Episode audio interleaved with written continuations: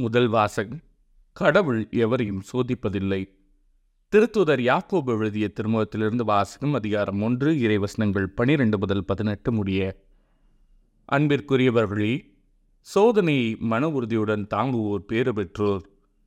ஏனெனில் அவர்களது தகுதி மெய்ப்பிக்கப்படும்போது தம் மீது அன்பு கொள்வோர்க்கு கடவுள் வாக்களித்த வாழ்வாகிய வெற்றி வாகியினை அவர்கள் பெறுவார்கள்.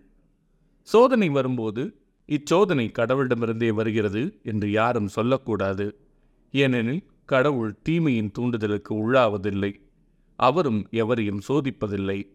ஒவ்வொருவரும் தம் சொந்த தீய நாட்டத்தினாலே சோதிக்கப்படுகின்றனர். அது அவர்களை கவர்ந்து மயக்கி தன்வயப்படுத்துகிறது. பின்னர் தீய நாட்டம் கருக்கொண்டு பாவத்தை பெற்றெடுக்கிறது. பாவம் முழு வளர்ச்சியடைந்து சாவை விளைவிக்கிறது. என் அன்பார்ந்த சகோதரர் சகோதரிகளே, ஏமாந்து போக வேண்டாம். நல்ல கொடைகள் அனைத்தும், நிறைவான வரம் எல்லாம் ஒளியின் பிறப்பிடமான விண்ணகத் தந்தையிடமிருந்தே வருகின்றன. அவரிடம் எவ்வகையான மாற்றமும் இல்லை. அவர் மாறிக்கொண்டிருக்கும் நிழல் அல்ல. தம் படைப்புகளுள் நாம் முதற்கனிகளாகும்படி உண்மையை அறிவிக்கும் வார்த்தையால் நம்மை ஈன்றெடுக்க அவர் விரும்பினார். இது ஆண்டவரின் அருள்வாக்கு. இறைவா, உமக்கு நன்றி. பதிலுரை பாடல். ஆண்டவரே, நீர் கண்டித்து பயிற்றுவிப்போர் பேறு பெற்றோர். ஆண்டவரே, நீர் கண்டித்து உம் திருச்சட்டத்தை பயிற்றுவிக்கும் மனிதர் பேறு பெற்றோர். அவர்களின் துன்ப நாள்களில் அவர்களுக்கு அமைதி அளிப்பீர். ஆண்டவரே, நீர் கண்டித்து பயிற்றுவிப்போர் பேறு பெற்றோர். ஆண்டவர் தம் மக்களை தள்ளிவிடார், தம் உரிமை சொத்தாம் அவர்களை கைவிடார். தீர்ப்பு வழங்கும் முறையில் மீண்டும் நீதி நிலவும். நேரிய மனத்தினர் அதன் வழி நடப்பர். ஆண்டவரே, நீர் கண்டித்து பயிற்றுவிப்போர் பேறு பெற்றோர். என் அடி சறுக்குகின்றது என்று நான் சொன்னபோது, ஆண்டவரே, உமது பேரன்பு என்னை தாங்கிற்று. என் மனத்தில் கவலைகள் பெருகும்போது என் உள்ளத்தை உமது ஆறுதல் மகிழ்விக்கின்றது.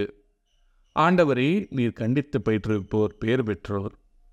நற்செய்தி வாசகம். பரிசேயர், ஏரோதியர் ஆகியோரது புளிப்பு மாவை குறித்து மிகவும் கவனமாயிருங்கள். மார்க் எழுதிய தூய நற்செய்தியிலிருந்து வாசகம், அதிகாரம் எட்டு, இறைவசனங்கள் பதினான்கு முதல் இருபத்தி ஒன்று முடிய. அக்காலத்தில் சீடர்கள் தங்களுக்கு தேவையான அப்பங்களை எடுத்து செல்ல மறந்துவிட்டார்கள். படகில் அவர்களிடம் ஓர் அப்பம் மட்டுமே இருந்தது. அப்போது இயேசு, பரிசேயர், ஏரோதியர் ஆகியோரது புளிப்பு மாவை குறித்து மிகவும் கவனமாயிருங்கள் என்று அவர்களுக்கு கட்டளையிட்டார். அவர்களோ, தம்மிடம் அப்பம் இல்லையே என்று ஒருவரோடு ஒருவர் பேசிக்கொண்டிருந்தார்கள். இதை அறிந்த இயேசு அவர்களை நோக்கி, நீங்கள் உங்களிடம் அப்பம் இல்லை என ஏன் பேசிக்கொள்கிறீர்கள்? இன்னுமா உணராமலும் புரிந்து கொள்ளாமலும் இருக்கிறீர்கள்? உங்கள் உள்ளம் மழுங்கியா போயிற்று? கண்ணிருந்தும் நீங்கள் காண்பதில்லையா? காதிருந்தும் நீங்கள் கேட்பதில்லையா? ஏன் உங்களுக்கு நினைவில்லையா? ஐந்து அப்பங்களை நான் ஐந்தாயிரம் பேருக்கு பிட்டு அழித்த போது மீதியான துண்டுகளை எத்தனை கூடைகள் நிறைய எடுத்தீர்கள் என்று அவர் கேட்க, அவர்கள் பனிரெண்டு என்றார்கள். ஏழு அப்பங்களை நான் நாலாயிரம் பேருக்கு பிட்டு அழித்த போது மீதி துண்டுகளை எத்தனை கூடைகள் நிறைய எடுத்தீர்கள் என்று கேட்க, அவர்கள் ஏழு என்றார்கள். மேலும் அவர் அவர்களை நோக்கி, இன்னும் உங்களுக்கு புரியவில்லையா என்று கேட்டார். இது ஆண்டவரின் அருள்வாக்கு. கிறிஸ்துவே, உமக்கு புகழ்.